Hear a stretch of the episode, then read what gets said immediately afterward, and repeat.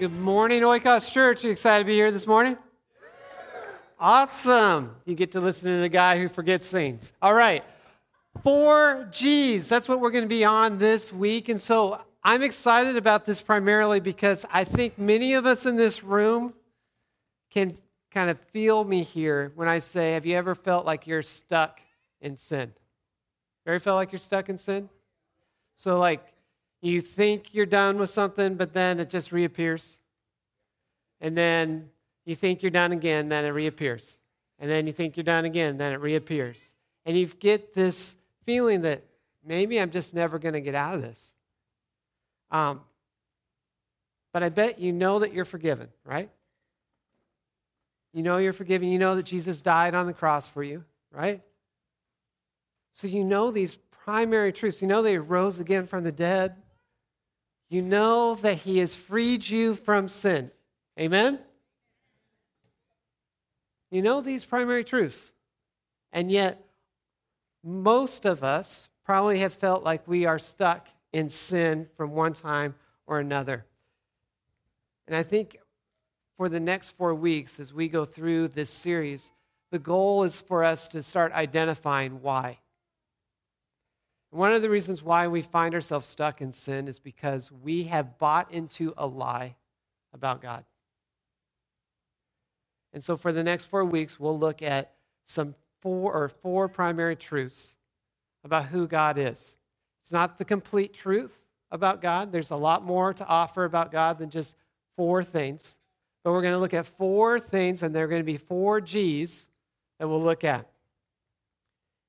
When you're stuck in sin, it's something that's not just for our generation, it's something that goes back all the way to the beginning of time. So in Genesis chapter 3, verse 1, the serpent or Satan was the shrewdest of all the wild animals the Lord God had made. One day he asked the woman, Did God really say you must not eat the fruit from any of the trees in the garden?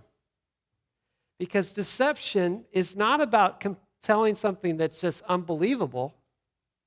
Deception is mixing the truth with a lie. And what we buy into is a lie about God. We think part of it's true, but there's a part that is a lie. Because every time we believe something that's not in God's word, that something else is a lie. Now, if you don't believe that God's word is true, then you've got to back up because that's the norm that I'm using. I believe that God's word is true. I believe what he's written is true. I believe that he wrote it so that we could understand who his son is and what purposes he has for our life. That he has called us into his family. I believe those things are truths of God, God's word from the beginning of time is totally about redeeming his family.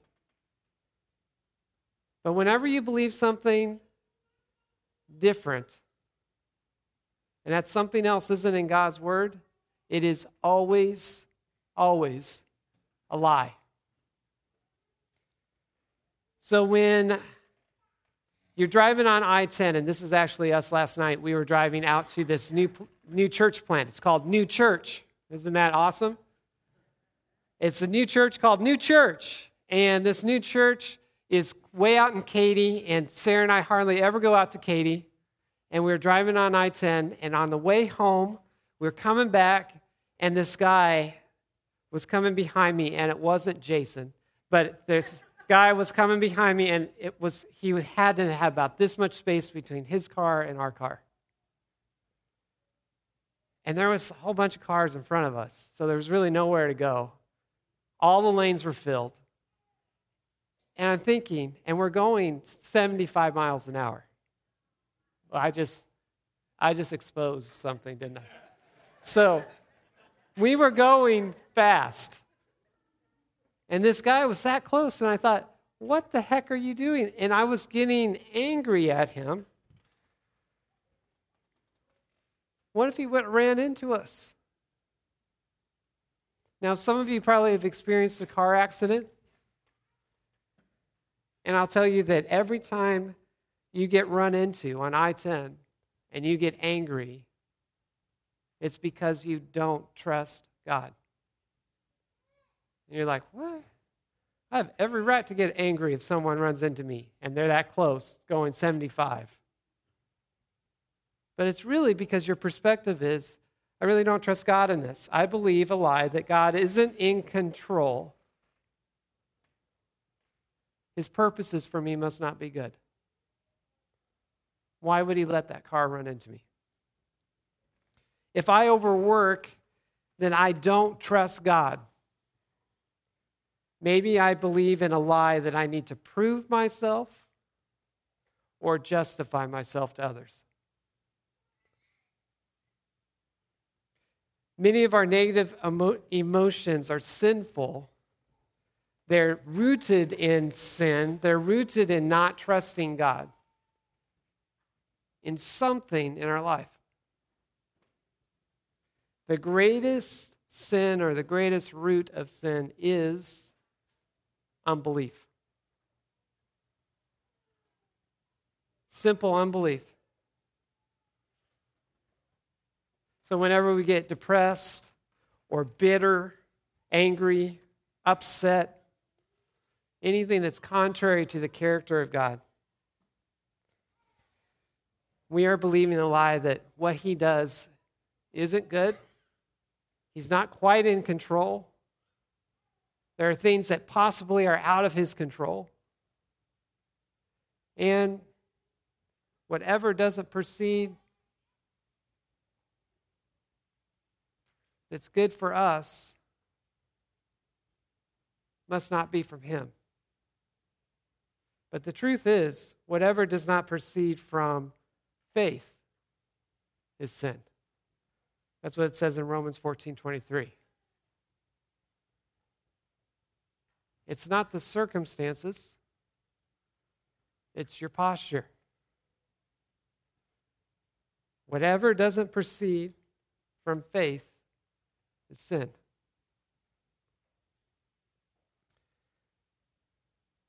I think the problem that you're probably wrestling with right now is that you don't want to be seen as an unbeliever. Right? Because that's kind of like a term that you're like, what? No, because we came to church today. I'm not an unbeliever. But I'll tell you, guess what? Your pastor, at times, is an unbeliever. You're like, man, how did he get this job? Because there are times when I, instead of believing that God is in control, I think he's mostly in control by the way I live my life. See, there's a problem in the gap that we have in our life between the theory of believing that God is in control and then the actual practice of what we believe. Did you get that? There's a huge gap between our theory of God is in control, I believe that, and then how we actually work it out in our life. And it's that gap that causes the tension. So, to get into that gap, one of the things I want us to do is recognize that behind every sin is a lie. Behind every sin is a lie. A lie that you have believed and you have now incorporated into your life. It's the way you practice life. If we believe this, it not only gives us, gives us a radical new look of the way sin operates, but it also helps us to get onto a road of trusting in God and believing in God in all things, not just in the things that we may classify are easy. So, for the next four weeks, we're going to engage in these four G's. God is great, so we don't have to be in control. That's what we're going to talk about today. God is glorious, so we don't have to fear others. God is good, so we don't have to look elsewhere. God is gracious, so we don't have to prove ourselves. These are the four things we're going to look at in the next four weeks. And I believe it's going to uncover some lies that we have believed that actually cause unbelief in God. And like I said at the beginning, of course, there are more to God than just four G's. But these are foundational beliefs about who God is and how we operate in life. So God is great. Everybody, God is. So I don't have to be in control.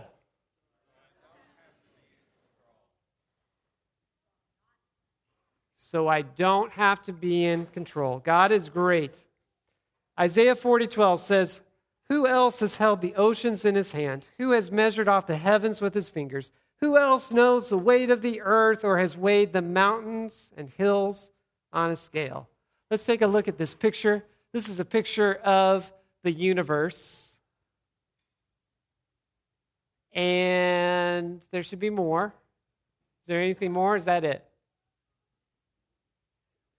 If that's it, then I have the wrong picture but it is a picture of the universe. There was a scale that I was hoping to see, and the scale was a small a picture of Earth. So I'm just going to talk about it so you guys can kind of get this image. A scale of you got Earth, and then you back off and you look at our galaxy.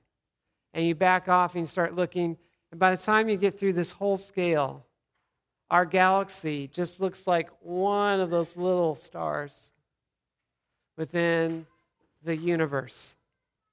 What I want you to do now is just hold up your hand.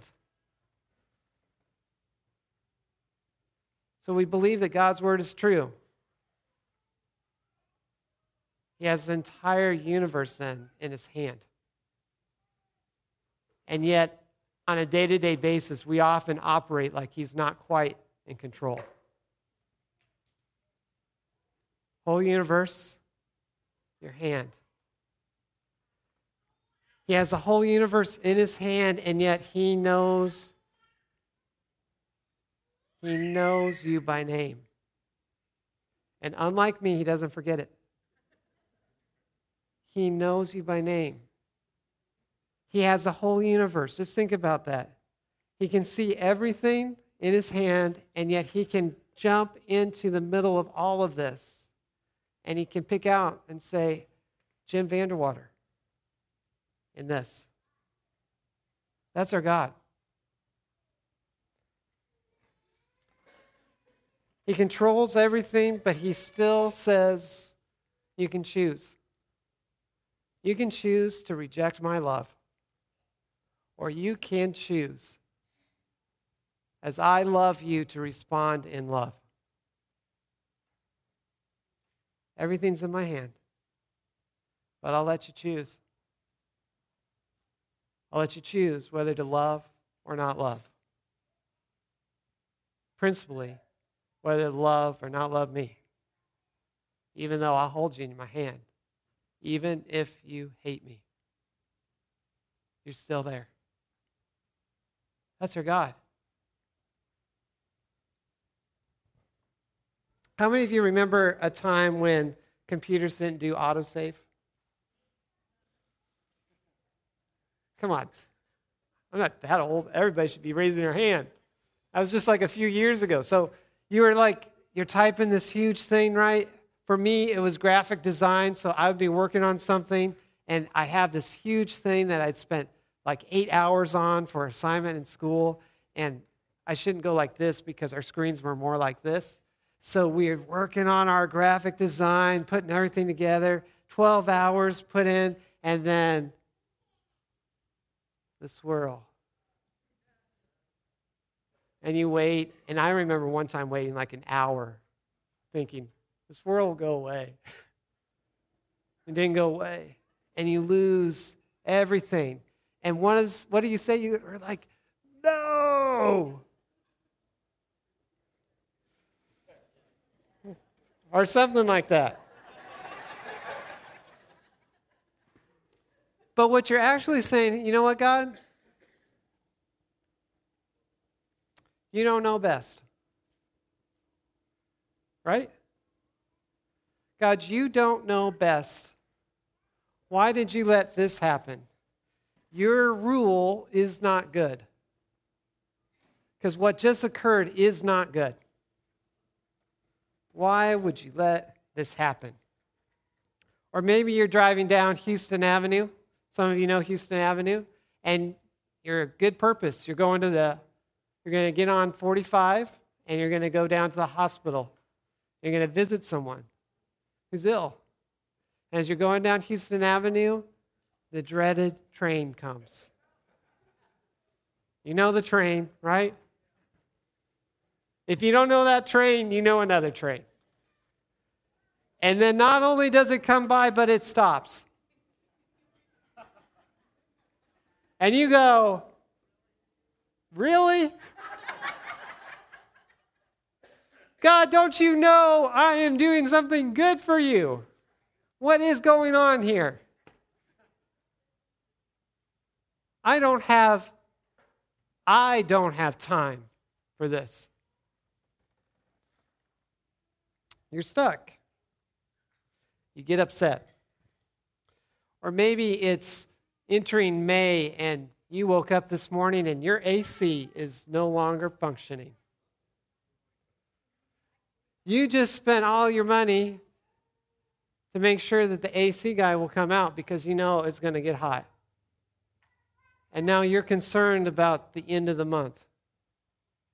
You're not going to have any dollars because it it's not like a couple dollars to get it fixed. And we believe in Houston, it's a necessity to have AC, right?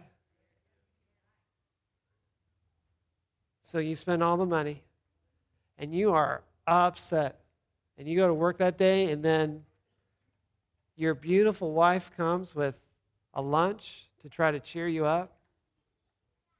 And all you do is get mad at her because she just spent more money.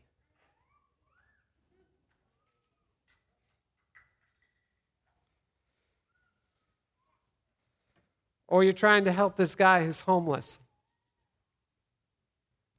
And you've poured a lot of yourself and a lot of your time into this. You've poured resources into it, you've poured your time into it, you've poured your relationships into it. A lot of capital has gone into helping this guy. And everything you do seems to backfire. The guy's still homeless.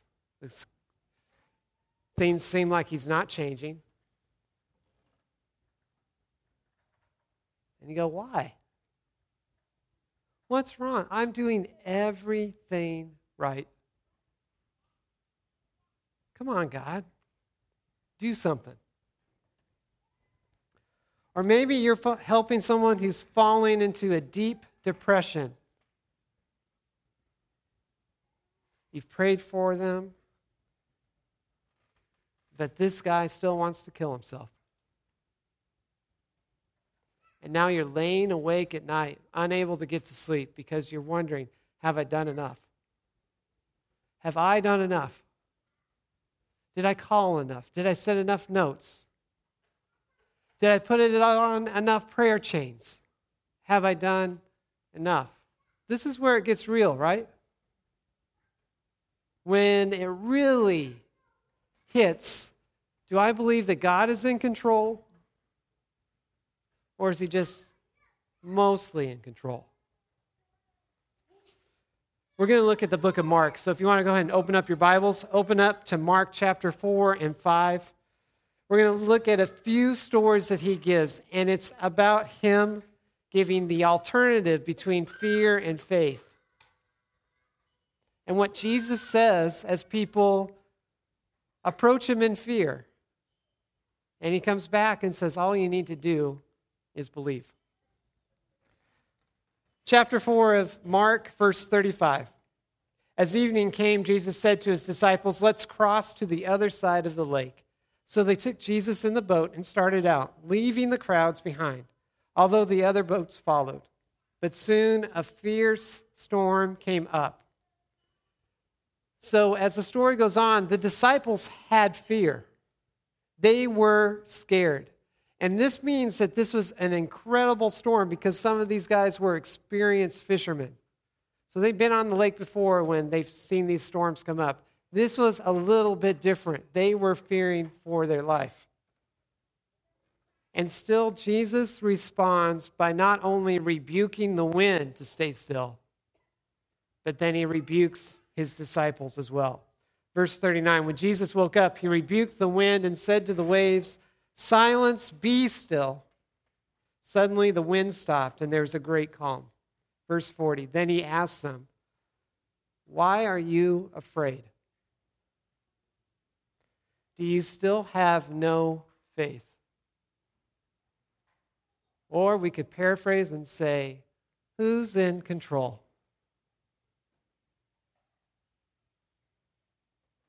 So they cross the lake as the story continues. We're going to go through this quickly because I don't think you want to be here for two hours. So we're just kind of follow with me. They cross the lake, and as they cross the lake, they go to the other side of the lake and they come up upon this crazy guy. This guy's possessed, and the people fear this guy. But Jesus goes in and he rebukes the demons out of this guy, and he is freed from the demons. And the crowd around him, who once feared this guy, wouldn't even come into his presence because he's so possessed. Note this in chapter 5, verse 15.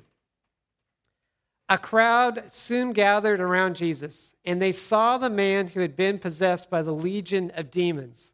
He was sitting there fully clothed and perfectly sane, and they were all afraid. Again, it is our response. They were all afraid. So then Jesus continues on this journey, and as he's going, he gets interrupted, and this guy sends his um, people, his daughter is sick. His name is Jairus.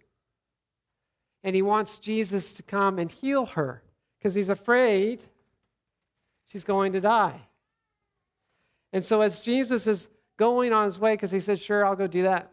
This is really paraphrased here, so just keep following. He walks this way towards Jairus' house, and a woman who had been sick for a long time touches his robe. And she's healed.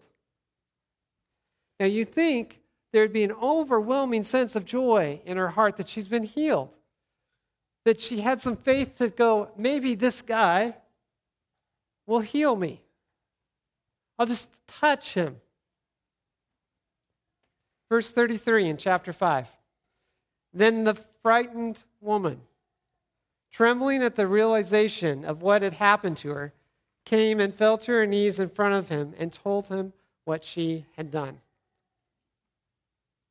Fear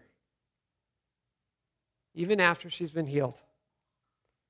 Verse 35 While he was still speaking to her, messengers arrived from the home of Jairus, the leader of the synagogue. They told him, Your daughter is dead. There's no use troubling the teacher now. But Jesus overheard them, and then he says the kicker to Jairus. What does he say to Jairus?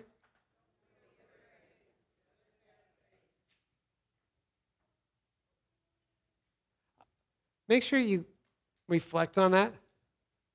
This is Jesus not only speaking to Jairus, he's speaking to us today. Don't be afraid. Just have faith. God is greater than all the things we fear. God is greater than all the things we fear. These stories, as we went rapidly through chapter 4 and chapter 5 in Mark, these stories do not tell us we'll never experience sickness and we'll never experience death. What they tell us is that God is in control, regardless of the circumstance. Whether it's something that sounds horrible, He is in control. If it's good, He is in control. Who's in control? Good or bad? and bad. He's in control. Think of the worst thing. We call it Good Friday, but the worst thing was that he died on the cross. Was he in control of that? So don't just go through your life and go, oh, just the good things. God's in control. He's in control of the bad things too. Or I will go like this what we classify as bad. He's in control. Jairus' daughter getting a report that she's dead. Is that a good thing or a bad thing? We'd say bad thing. But in this moment, Jesus says, I'm still in control. So don't be afraid. Don't be afraid. Just have faith. He will bring us safely home to His glory because we know that death does not have victory. The words in verse 41 are the same words that he says to us. Holding her hand, he said to her, Talitha cum, which means little girl, get up. In the moment that you think he's not in control, it's the moment that he's reaching out his hand and saying, just get up. Stop cowering in fear and realize I've got the universe in my hand and I know you. Stop cowering in fear. I've got the universe in my hand, and I know you. I know you by name. So, what happens when you don't trust that God is in control? Usually, bad things. bad things in the sense that you do bad things. You sin because you've just believed a lie. And behind every lie, behind every sin is a lie. Behind every lie is obviously a sin. So you may try to take control. Have you ever tried to take control? Of course you have. And it's usually in harmful ways. Any manipulators out here? This is confession time. Manipulators? All right. What about people who try to dominate others. They need dominators here? Say, just got to do it my way. Because then I can be in control. And then I don't have to worry about you messing it up. Right? So we do that to God, don't we? Um, just get, move out of the way. Let me take control of this, God, because you'll probably make me try to do something I don't want to do or you may take something away from me that I don't want you to take. It may be painful for me, and I don't want that. So you try to manipulate, or you may manipulate. This is how you do it with God. God, make me a faithful servant, but please don't do anything that I don't want you to do.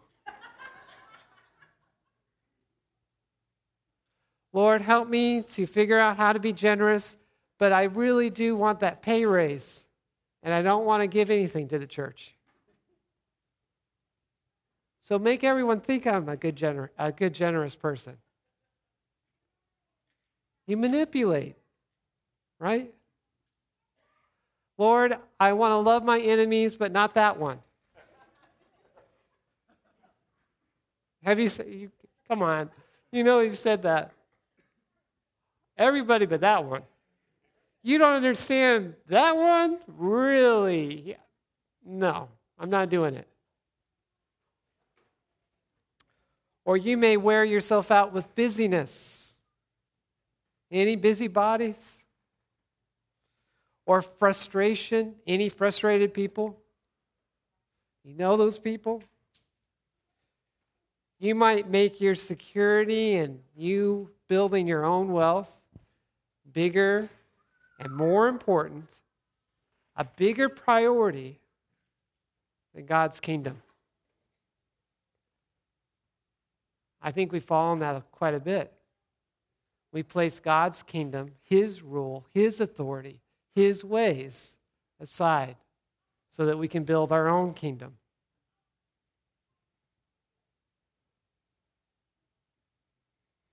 Or you might begin to worry about your bills, your child's education, your house, your clothes, your furniture, your job, your stuff. Money may become your main obsession. All because we believe our Father doesn't really know what we need.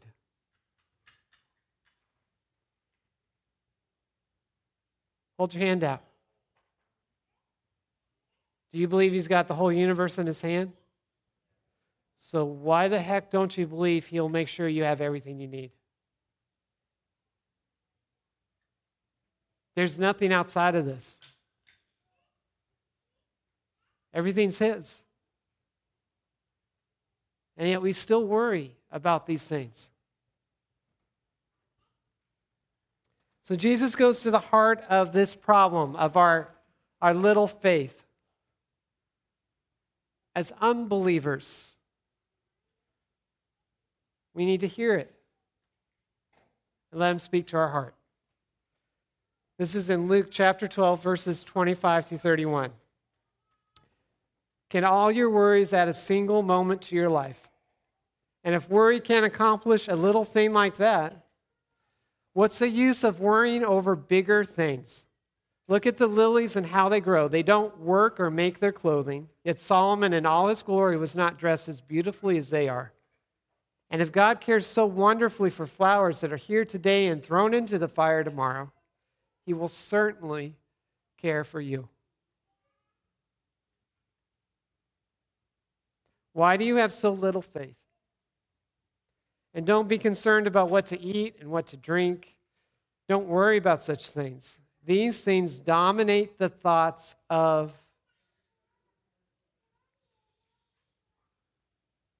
Who's an unbeliever? Who's an unbeliever today?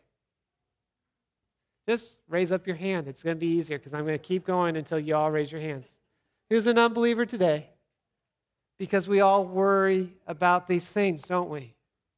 Jesus is speaking to your heart today. He's in control. He knows you. He loves you. He, he says he cares for you. This is the God who holds the universe in the, his hand. And yet we have such little faith. These things dominate the thoughts of unbelievers all over the world. But your Father already knows your needs.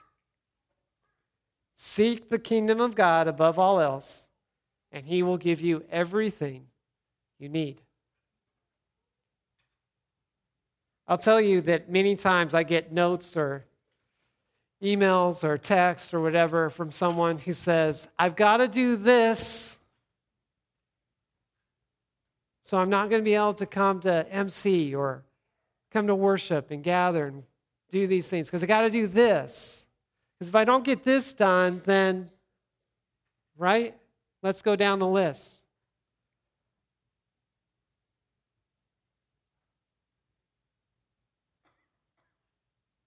Right? But I'll tell you what Jesus does, he turns everything upside down. Because when you seek the kingdom of God first, what does the word of God say? He will give you everything you need.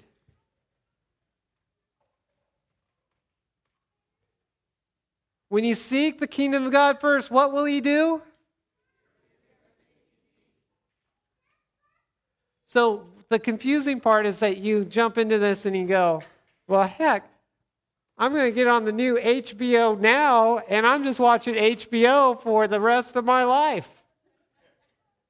But there's two parts on this seek the kingdom of God, and He will give everything you need. Seeking the kingdom of God means that you are seeking to love one another, right? The greatest commandment love God, love the Lord your God, and love one another. Why do we let these other things take priority? So, who's in control? Either You live in a fantasy where you believe you're in control. Any fantasy people here? We all are, right? But we're going to break it from that today. Because we know that really, God is in control. So I think our confession this morning is that I have believed a lie about God. I have believed, and this is where the deception comes in. This is where Satan is brilliant. So brilliant. I believe that God is in control of some things.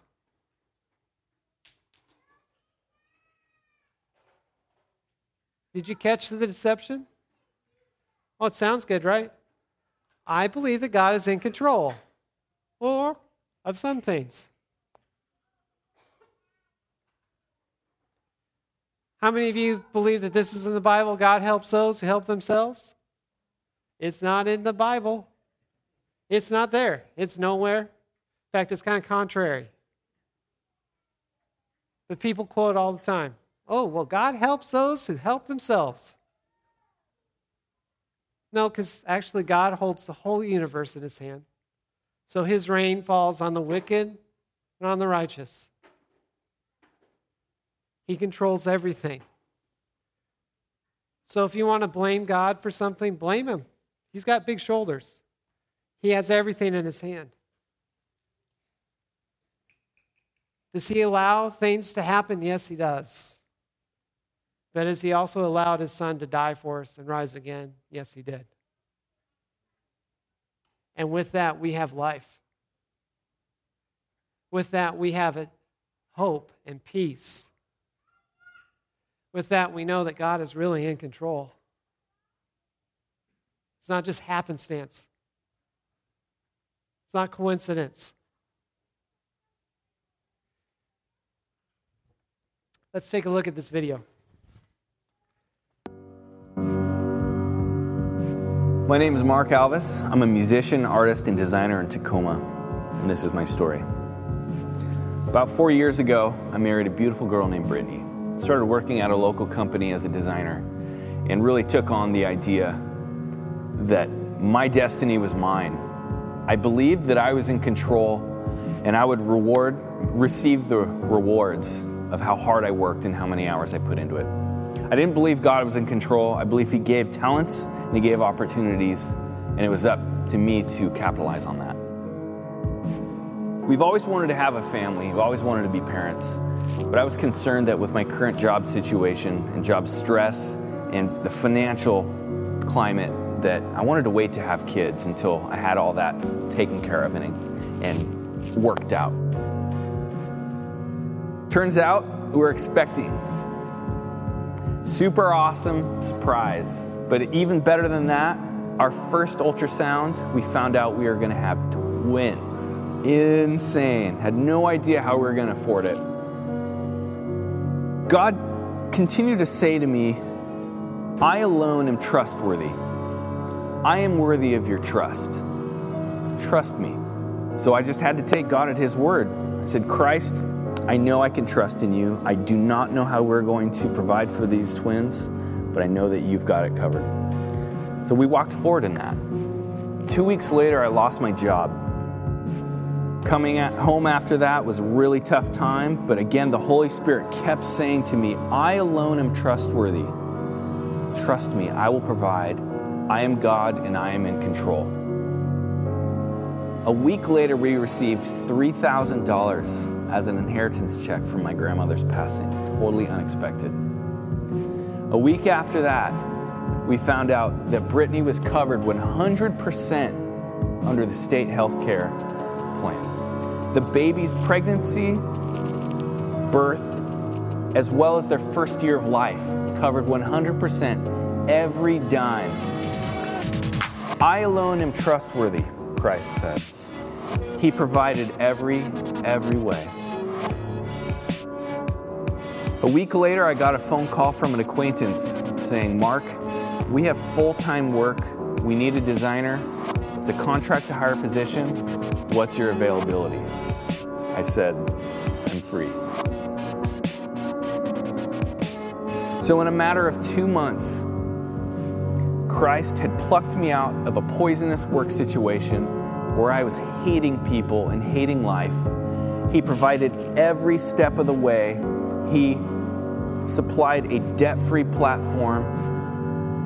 He canceled all of the debts that I had uh, brought on ourselves. He had proved to me that He is God, He is in control, and He alone is trustworthy.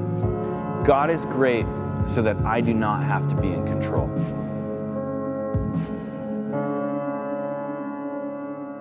So, how do we step into this?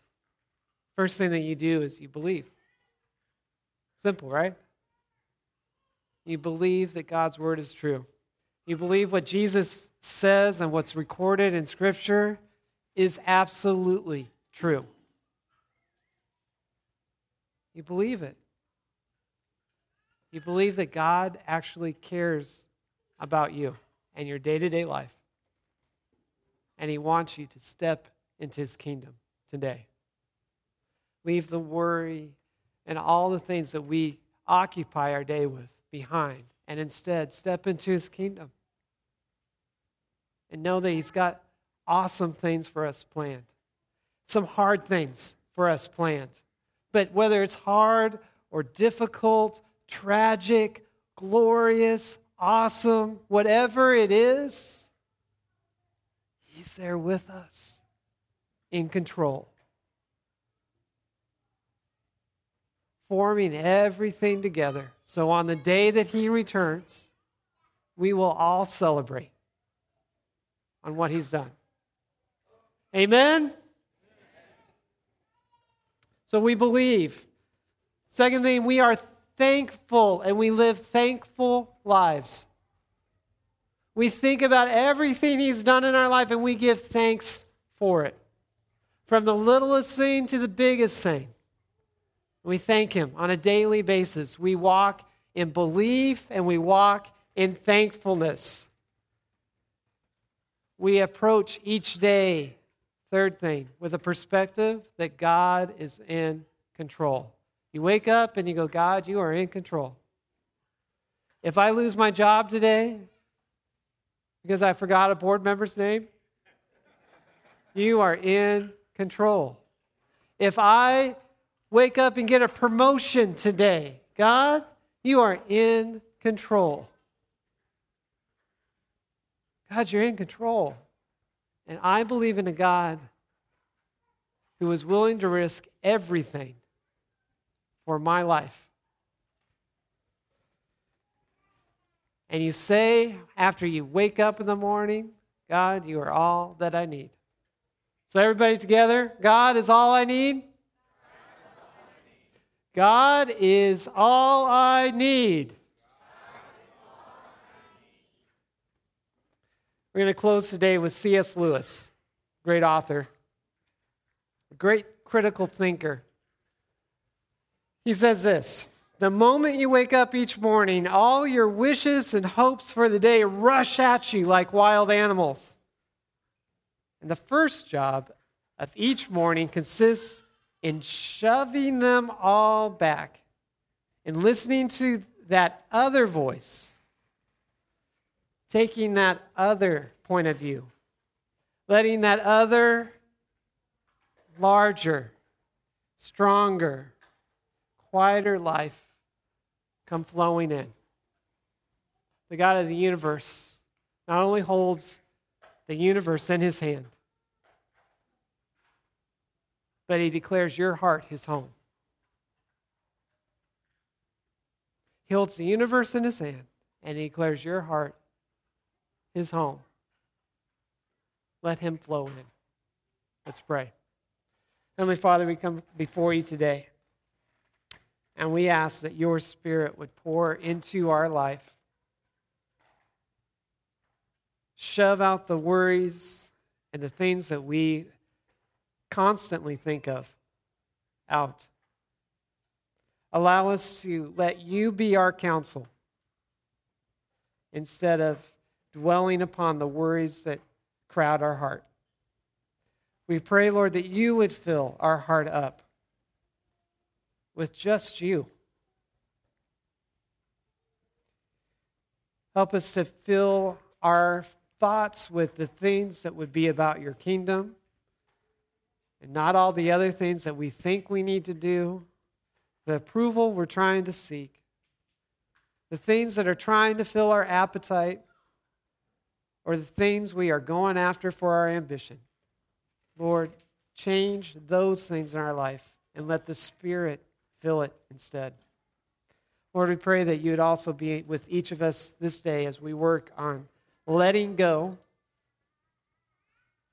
of the mysterious and false control that we try to grab onto. And instead, letting you remind us that you already are in control, whether we like it or not. Help us to submit to that authority and rule that you have in our life, knowing that it's not oppressive, but it's an invitation into a great and glorious life with you. In your name we pray. Amen.